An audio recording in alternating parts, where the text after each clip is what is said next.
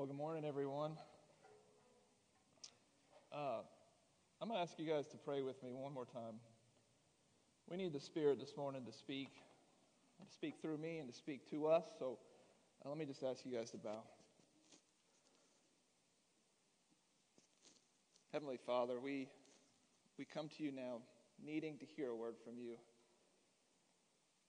If I, for any reason, are up here to perform for praise, remove that from our eyes and from our ears, from my heart, use the words that are spoken, be your words to us this morning. Give us ears to hear, not just not just the vowels and the nouns and the verbs and the words and the phrases, but to hear with spiritual ears, to be moved by the love of the Father, to be moved by how much you've done for us in spite of everything we, we've done and do. Speak to us now, we pray, in Jesus' name. Amen. Well, my name is, my name is Chris. Uh, I'm one of the elders here at Mercy Hill Church. If you don't know me, if we haven't met, uh, I'd love to, to meet you guys. Um, we are continuing, or actually, we're not continuing. We just finished our sermon series on uh, awakening, on revival, on renewal.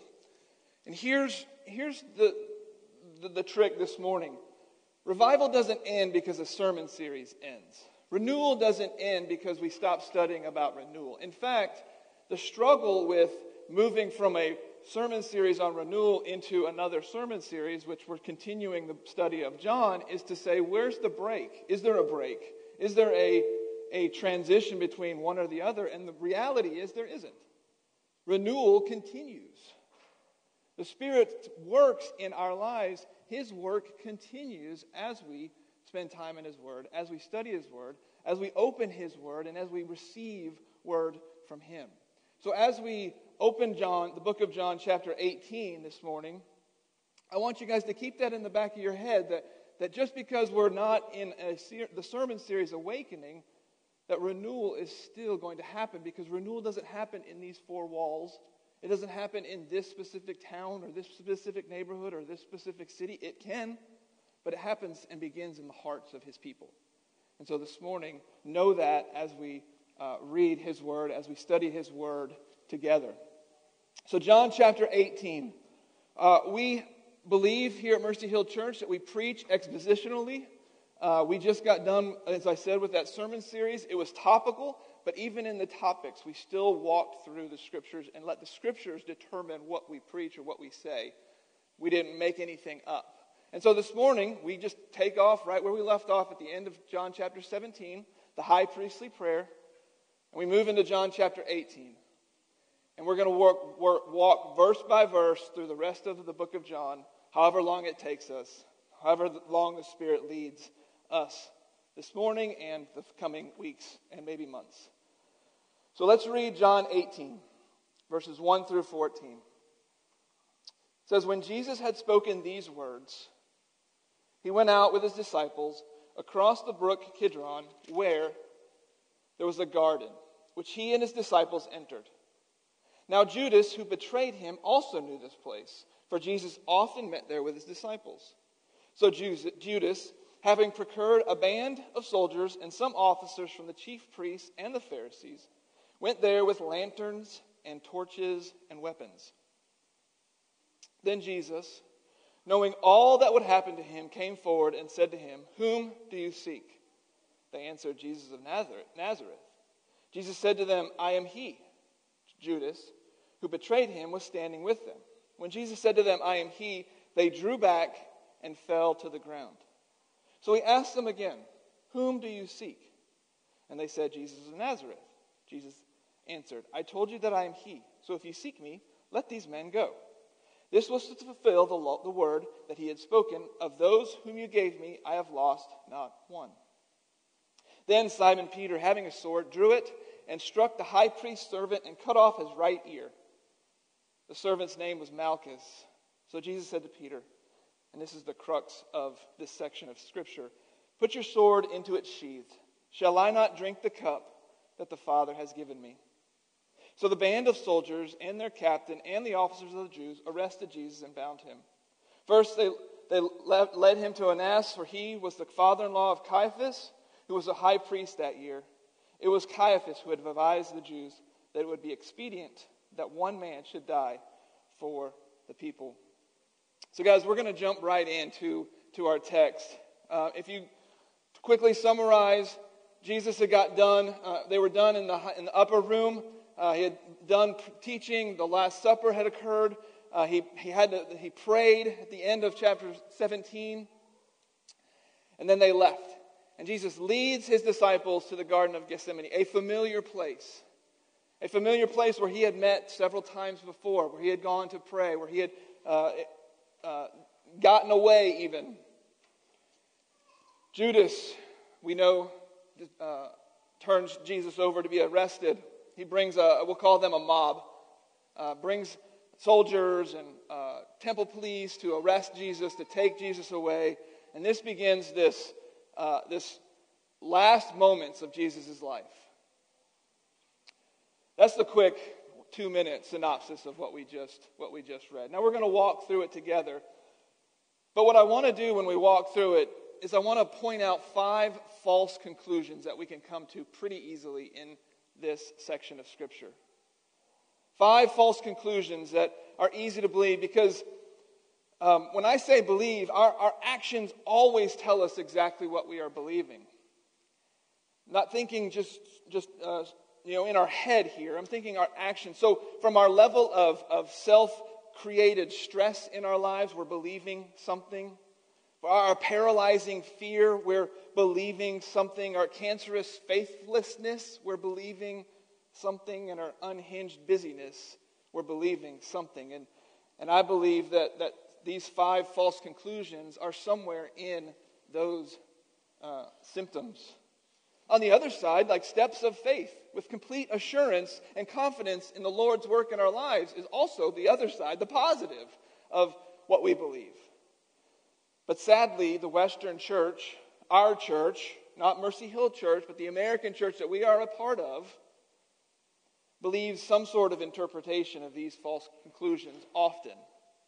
It shows itself by the unadulterated burnout rate of pastors, the shallow believism that doesn't prepare a follower of Jesus for suffering or for difficulty, the ritualistic religiosity that demands participation at the cost of all other things, and on and on and on.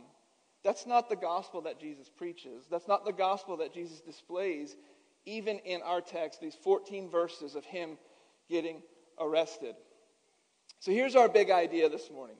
And this is the, this is the one thing that I want us to, to grab hold of. It's simple, but our big idea is Jesus is always in control. Jesus is always in control. So let's jump in. Our first false conclusion is that this is an unimportant event or that this is just a transitional moment. Kind of like a, a, change of scene in a play where the lights go down, you see guys in, in black t shirts moving furniture around, you know, kind of like that. It's not really important. It just moves us on to the next thing. Because if we know Scripture, if we know Jesus, what happens next? Jesus goes to trial, some sort of fake trial.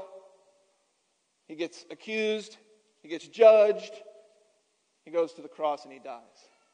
That's the big event, right? That's, that's, this seems like just a transitional moment. But this sets the stage for the historical moment that changes the world forever.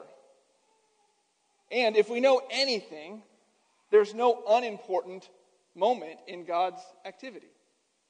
There's no, we, we, we use words like monotony or mundaneness, but in reality, there's none of that in God's kingdom. Everything is important that we, are, we participate in. And as you'll see, this moment is vital for the redemptive. He leads his disciples to the garden knowing something was going to happen. Verse 4 of our text tells us Then Jesus, knowing all that would happen to him. So before Jesus even said, Hey guys, let's go to the garden, he knew what was going to happen. And he knew he was going to a place that was familiar with Judas.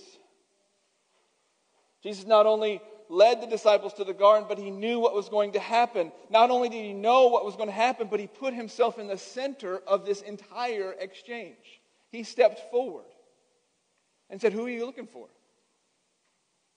Knowing what the answer would be. But he placed himself there. He was in complete control of his betrayal, complete control of his arrest. He allowed it to happen. And he was in complete control of the outcome.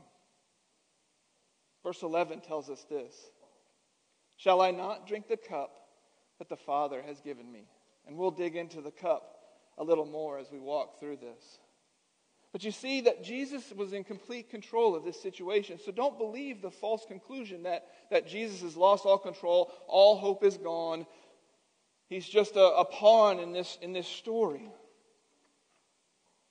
In the middle, the last evidence of this being false, in the middle of this tense moment, he not only shows compassion to the chief priest, because we know in the other tellings that he heals the guy's ear, he puts the ear back on, but he also corrects Peter. Meaning that, that in this midst of being arrested, in this midst of, and I've never been arrested, I can imagine, like, just me personally, if I'm getting arrested, I'm going to worry about myself, how I'm going to get out of it. I'm not going to worry about trying to correct somebody else. But Jesus corrects Peter and says, No, put your sword away. In the other tellings, he, he rebukes Peter, doesn't just tell him to put his sword away. It may seem that this isn't that important, right? It may seem that, that whether Jesus is or is not in control has no bearing on our lives today. But, but listen, Jesus willingly, out of control, willingly drank the cup that the Father had given him. And this cup is the complete and full wrath of God to, uh, towards our sin. He willingly drank it against for us. Now, if nothing else sticks in your head, he willingly stepped forward and did this, knowing what was going to happen. He is in complete control, even to submit his life to a redemptive plan. Which means for you and I, his willingness to do so, his complete control in this moment, shows us how that he loves us even more than we think. That his love for you and I is greater than we can really grasp. And no matter the scenario that we find ourselves in, in life, that He is still in control. Think about all the encounters with Jesus in Scripture, just the familiar Bible stories, okay? Think of these, and I'll mention some. The, women, the woman who touched his garment as, and healed her as he was walking in the crowd. What did he do? He immediately turned around, felt the power leave him, and immediately turned around and said, Who touched me? He knew the time when he was with the crowd, and, and, and, and the crowd was kind of getting closer and closer, and then all of a sudden Jesus disappears. Jesus was in control. The times when, when, when the, the disciples said, Jesus, he tells the disciples to feed the, the group of people that's around him, and the disciples say, Jesus, there's only two fish and some loaves of bread. We can possibly do that. But Jesus was in complete control. The time that, that Jesus walked on water and he called Peter out to walk on water with him, to join him out there. He was in complete control. And the time he, he slept during a notoriously bad storm where these fishermen came down and said, Help us, Jesus, save us. He's in control of every single one of these situations. So why can't he be in control of our lives or in our lives? Some of us some of us have a hard time believing this. Some of us have a hard time believing that that's even possible. How can Jesus be in control? I think it's because some of us really have a hard time believing that he's alive at all. Asking questions like, how does a Jewish man who lived 2,000 years ago have any impact on my life today here in Memphis, Tennessee in 2021? He's just a character in a story. He's just like Captain Ahab or name another character like Mickey Mouse. He's not anybody important to history. But the reality is, is if we continue reading in John or we read in other books of the Bible that we believe is true, this is God's word to us, that these are facts, this is truth, that he's not dead and he is alive.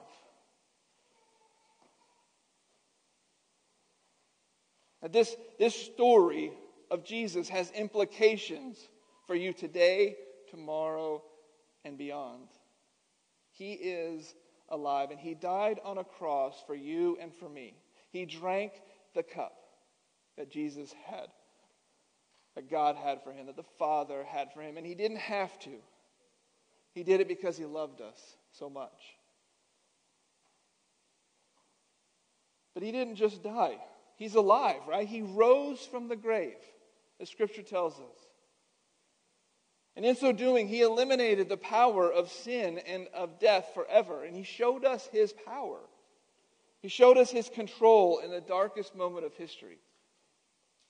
And he can show us that same power and that same control in our lives. And so we can sing a song about the Holy Spirit coming here because we believe that the Holy Spirit is alive, that God is alive and active in our lives. He is here this morning. And He wants to show us that He loves us. He wants to show us that His love is greater than our sin. Do you believe that this morning? Do you believe that this morning? Do you believe it where your actions say that you believe it? Say that you know it with certainty. That every decision you make, everything you walk through, the way in which you walk things out, shows people and yourself that you believe that He is here in you right now. That He is alive. And that He's defeated and eliminated the power of sin and death. Because that's where we need to come to. That's where we need to come to an understanding that we believe that. So, false conclusion number three that these are the last moments of Jesus' freedom. That just like anybody else who gets arrested, they're no longer free. They're now in handcuffs. They're now going to jail. That these are the last moments of Jesus' freedom.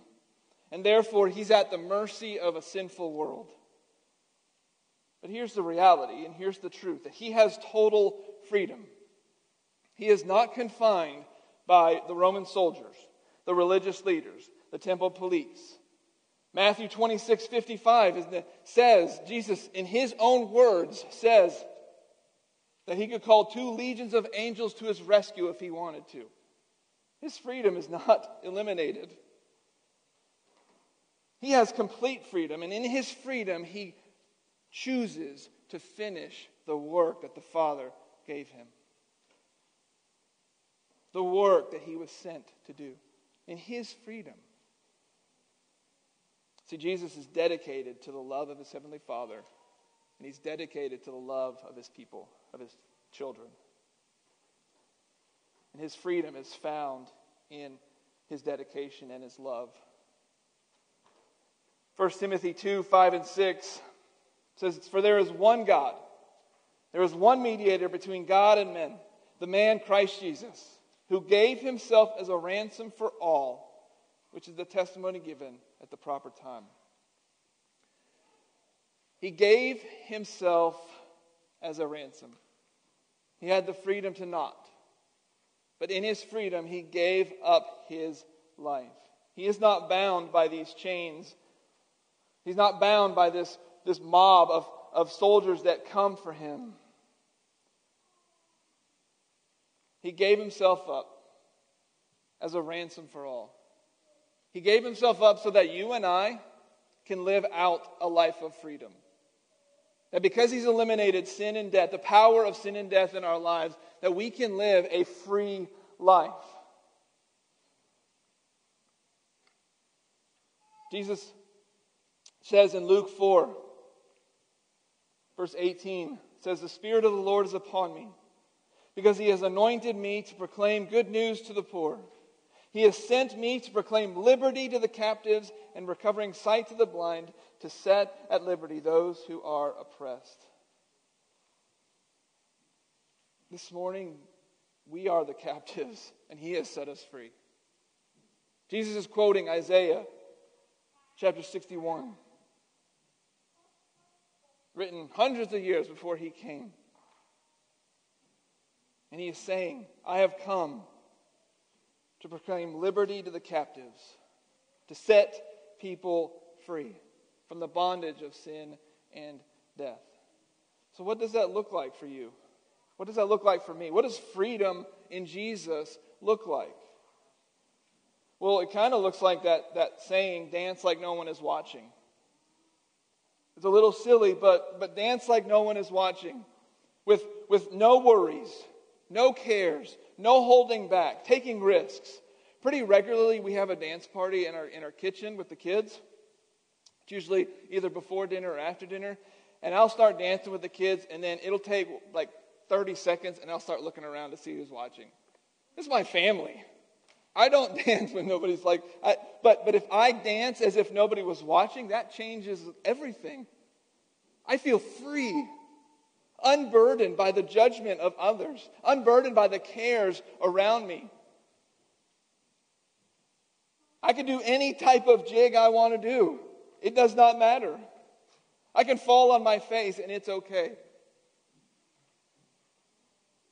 So what it looks like for us is that, is that we can be ourselves.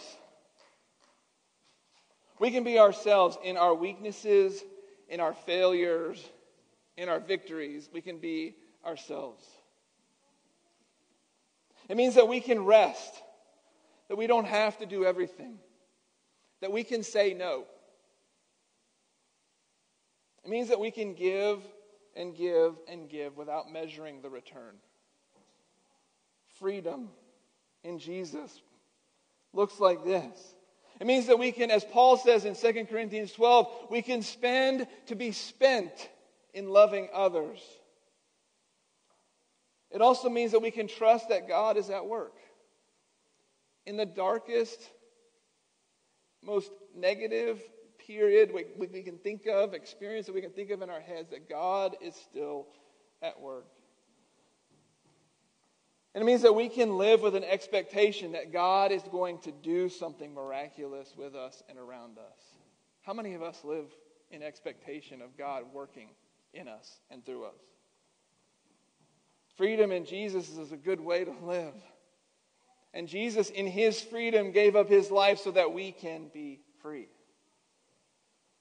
False conclusion number four this morning is that Jesus is powerless and has lost his power. Or has lost his power. That Jesus is powerless or has lost his power. So, quick observations Jesus steps out to meet the crowd. He shows courage, bravery, some would say stupidity, whatever it may be. He steps out and says, Who are you looking for? I'm right here. I didn't go hiding, I didn't go running. The guy you're looking for is me.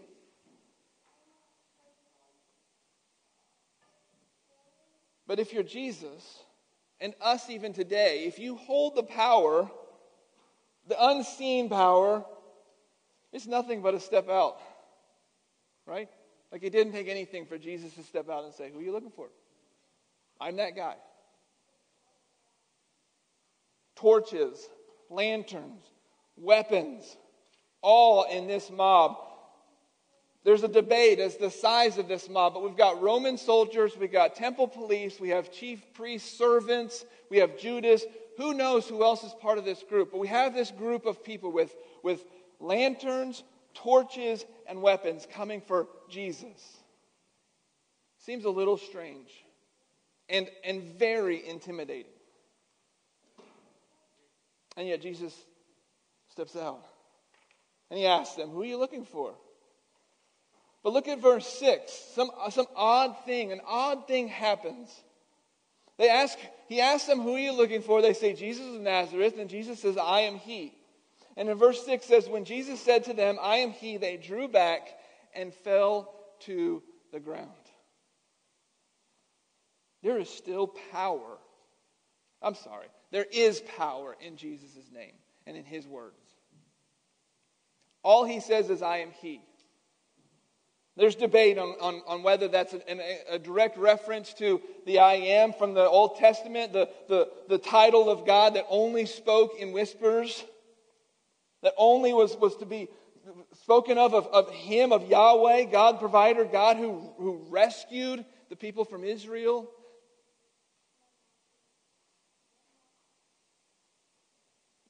Whatever the case may be, they fell to the ground just by His words speaking. There's power in Jesus' words. And even in these final moments of his life, he displays a power that's not of this world. Our last false conclusion is that Peter came to the rescue of Jesus. False conclusion number five Peter came to the rescue of Jesus. So Jesus stands out and says, Who are you looking for? Jesus of Nazareth. He says, I am he. They fall to the ground. They get up. They arrest him. Judas, in the other tellings, Jesus kisses Jesus on the, te- on the cheek. It's not in, in John's, it's not in John's telling, and that's okay. Uh, and Jesus is arrested. And before Jesus is arrested, Peter pulls a sword out and bad shot, good shot. Maybe he's just trying to wound the guy. I don't know. But it'd be, I guess it'd be his left hand. Cuts the, the, the right ear off of the chief priest's servant. Peter inserts himself into the scene. And I can't tell you what Peter's thinking. I can't tell you, like, here's his motivation, because that would not be uh, truthful. But if I'm in that situation, here's what I'm doing I'm inserting myself and saying, Jesus, you need me. I'm here to help. I've got a sword, let's do this. Even though I have witnessed his words flooring people, his boldness to stand out in front of this mob with lanterns and torches and weapons, a large group nonetheless. 40 to 200 even people in this group. And Peter inserts himself says, Jesus, I, I, I got your back. Peter thought that Jesus needed him in that moment. But if Jesus is in complete control, if Jesus is powerful and has not lost his power, then Jesus doesn't need Peter in this moment, right? Jesus is giving his life up willfully. And in the midst of this, Jesus even shows compassion to the chief priest servant and heals the man's ear. In other tellings of this same story, in Matthew and Luke and Mark, it's almost as if Peter had this, this sense of, well, if I'm not going to do it, nobody else is. right? This like obligation that somebody's got to stand up with Jesus. He can't stand here by himself. Somebody's got to, got to defend him. Somebody's got to stand with him. You know what? I'm going to go down with him. Let's, let's do this. And I wonder how many of us serve and, and follow Jesus out of a, a similar obligation or, or out of a, a false sense of, of I have to. I have to do this. If I won't, then God's work won't get done.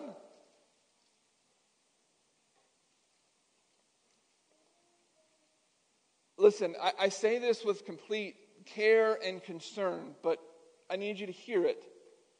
Jesus doesn't need you. He doesn't need me. Right? He doesn't need me to accomplish the work that he is doing here in this story, but also in our world today. He invites us into his work. He invites us in to join him. He invites us in to be part of what he's doing. He doesn't need us, especially if our motivation is fueled by an obligation or even worse, worse self worship or pride? Look at Isaiah chapter 1, verses 11 through 13. It doesn't get, you don't get very far into the, the book of Isaiah where you just start feeling like really bad because everything is negative. Like Judah is not doing well. The nation of Judah. Look at this. What to me is the multitude of your sacrifices, says the Lord. I have had enough of burnt offerings of rams and the fat of well fed beasts. I do not delight in the blood of bulls or of lambs or of goats. When you come to appear before me, who has required of you the trampling of my courts? Bring no more vain offerings. Incense is an abomination to me.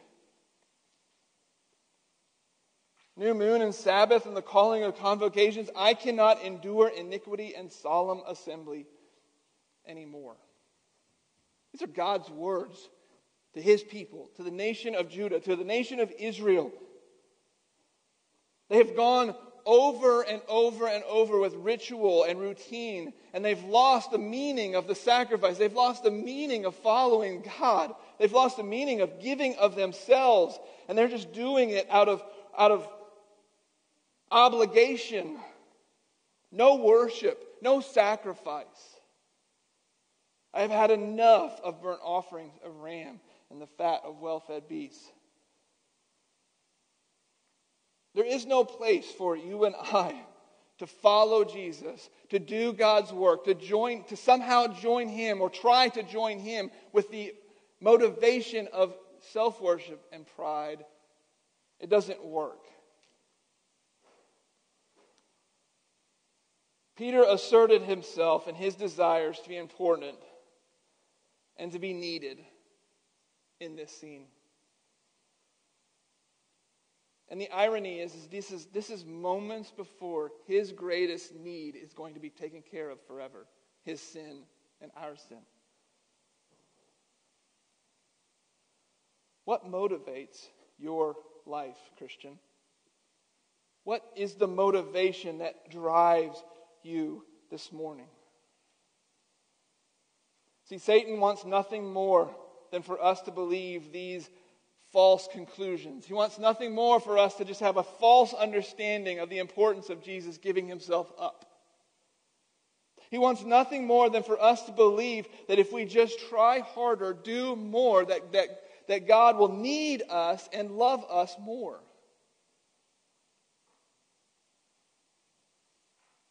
But the repercussions of that such belief can be catastrophic for our lives, those who proclaim to follow Jesus. It leads to, a, to living lives that are, that are powerless, that are in bondage to everybody else's needs around us, to hopelessness, to striving to be loved and needed and to never achieve or find that because we're looking in the wrong places and in the wrong ways. There is no earning God's love in this life. He just does. He just loves us. He just loves you this morning. And if I was Peter, if I was Peter in this scenario, not only would I say, Jesus, I got this, I'm with you, but in the back of my mind, I'd also be thinking, Jesus is really going to appreciate this. He's going to love me even more. But living without faith, living without faith that, that, that God is in control at all times, living without love, without acknowledging and accepting, receiving, and knowing the love that the Father has for you, without peace, is an awful way to live. See, Jesus showed courage in this time. He showed patience. He showed compassion. He showed love. He showed peace. He submitted to a greater plan, a redemptive plan. And he showed the, the, the, fruit of the Spirit. He showed patience and love and joy and peace. And, and, and, and we, we lift Jesus up in, properly, right? Like Jesus is, is the Savior of the world, He is the Messiah. But we also lift Him up as an example of how we should live. And we know that it's impossible to live like Jesus because none of us are Jesus, right? We're still sinful. We still struggle with sin. But Jesus is our example. So even in this scenario, it's possible to look at Jesus' life and say, I can live that way, or I can strive to live that way. And Jesus displays the fruit of the Spirit, the, the, the, the act of, of God's love on his life, the Father's love on his life in this moment. See, Jesus is fully human in this time. Fully God, too, but he's fully human. So he has the same emotions that we do. And in this moment, he's, he, he shows these qualities, these characteristics, these, these, this fruit. And the reason he does isn't just because he's God, it's because God is at work in him. And that Jesus' life is a life that is, is a reflection of the love that he has from the Father. Remember, it's been a while, but we John 10, John 14, and John 17 all tell us, and, and it repeats other times in the book of John, that Jesus does what he sees the Father doing that he only does what he sees the Father say. He only says what he says he, he hears the Father say. He is following the Father's lead. One step at a time. He is in step with the Father. Another way to say that for you and I is that he is walking by the Spirit. He is in step with the Spirit. And Galatians 5 16 says that we are to walk in the Spirit. So we too are to walk by the Spirit, to live by the Spirit, to keep in step with the Spirit. Those are all repeated in Galatians chapter 5. We have all these false conclusions that we need to, to dismiss and to believe properly, but we believe them because something else is at work in us. Jesus is at work in us, not because we're, we're smarter or we can do it. Listen, we can only live this life we can only live this way, this life that He calls us to, because He has finished the task, drank the cup, verse 11, and that we have the Spirit in us who is leading us and guiding us. The Spirit that we just sang about minutes ago. Now, Jesus has always been in control. He's always been in control in your life, always been in control of my life, always in control. We need to understand that. We need to grasp that as we strive to live a life that is dedicated to Him, honoring to Him, to glorifies Him. See, Jesus was motivated by the Father's love. His life was, was turned and maneuvered by, by the love of the Father. Look at John 17. Just turn back one chapter. And we're just going to hit multiple verses that just show that, that, that Jesus and the Father are together. They're one, they're on the same page. And it's the love of the Father that, that motivates and moves Jesus through this entire process. John 17, verse 4 and 5, it says, I glorified you on earth, having accomplished the work that you gave me to do. And now, Father, glorify me in your, in your own presence with the glory that I had with you before the world existed. Verse 7 and 8. Now they know that everything that you have given me is from you. For I have given them the words that you gave me, and they have received them and have come to know it in truth that I came from you, and they have believed that you sent me. Jesus is coming. He just came from the Father. Jesus was in the beginning, and he is now. Verse 10 and 11. All mine are yours, and yours are mine, and I am glorified in them. And I am no longer in the world, but they are in the world, and I am coming to you, Holy Father. Keep them in your name, which you have given me, that they may be one, even as we are one. Jump over to 22 and 23. The glory that you have given me, I have given to them, that they may be one, even as we are one. I in them, and you in me that they may become perfectly one, so that the world may know that you sent me and love them even as you loved me. Verse 25 and 26. O righteous Father, even though the world does not know you, I know you, and these know that you have sent me. I have made known to them your name, and I will continue to make it known that the love with which you have loved me may be in them, and I in them. See, we too can be motivated by this same love because He loves us.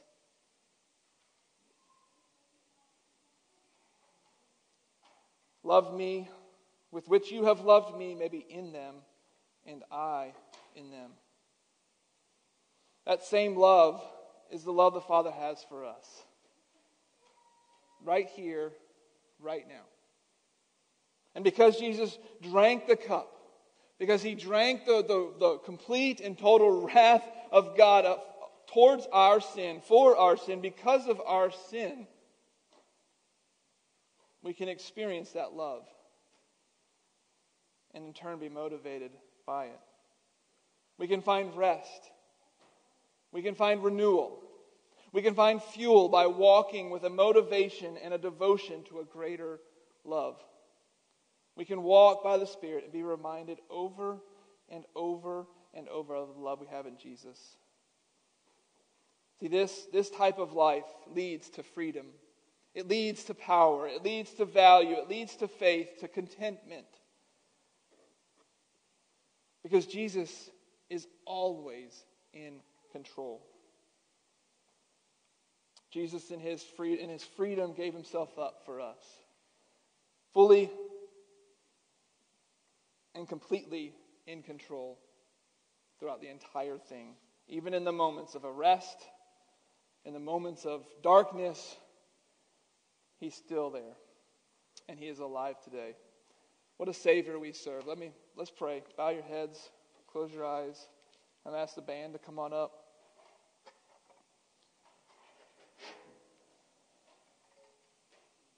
Jesus, we thank you. We thank you for the love that you've shown us through your Son. We thank you for the love that you've shown us that no matter what we do, you still love us? No matter how bad we are, you still love us. There's no limit to your love. There's no limit to your faithfulness. There's no limit to your forgiveness. And that same love that you love your son, that same love that that you have for him, you have for us. So, Father, we thank you. Help us to understand it more, to experience it more, and to live lives that reflect that love. We love you, and we thank you in Jesus' name. Amen.